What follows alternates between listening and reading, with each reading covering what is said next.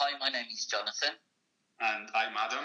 Uh, we're both foster carers with Barnardo's Cymru. What kind of support and, and training have you received, and what was most helpful? Um, you have to go to fostering with the understanding that, that you don't really know everything about bringing up children, no matter how good you think you are, uh, or you may have been as a parent previously. You have to accept that you will need to learn and do some training. But do you know what? This is a really good thing and you never stop learning. I don't think mm-hmm. it's just a different way of doing things.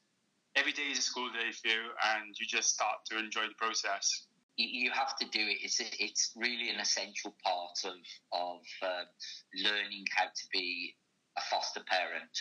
Um, I used to be a trainer myself. Um, I used to do training um, in another organisation. Um, training with Barnardo's is completely different. It's not about sitting in a classroom you know, doing the having death by PowerPoint. um, it's about sharing experiences and the knowledge with other foster carers who are in the classroom with you. Um, you do always have a core subject, so you know it might be about child's emotions or how to give a child stability. So you have that core subject, but the trainer, especially the trainers with Barnardo's, they allow the whole group to be the teachers and you learn from each other as opposed to just sitting there, you know, with handouts and powerpoints. It's a it's a very sort of uh, inclusive learning experience, and you just you take so much from it. You really do. It was more like having conversation with someone in the family, believe it or not. So, what would you say was the most important thing in terms of the support that you have received from Barnardo's? I think I think the simplest thing is, and it, and it does sound quite strange, is that the support is just as simple as having a, a name and a telephone number of a person you know, so that you can phone the person, you, you know who this person is, and you can just call them. Since we've been with Barnardo's, we've met a lot of people within the organisation.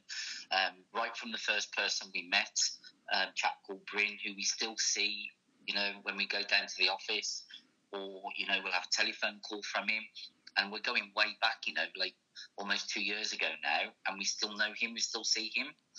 And then our supervising social worker, Haley, we've had telephone calls with her on a Sunday afternoon, um, even when she's not even supposed to be at work. And to have that contact and to have the ability to be able to do that and to put a face to a name, that in itself is the support.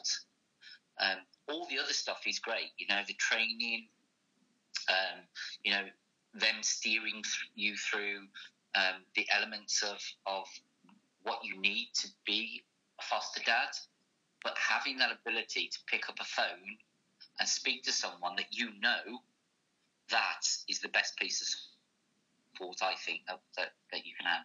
So, in one word, should people do it? Yes. Yes, definitely. That's, 100%. That's a very definite yes.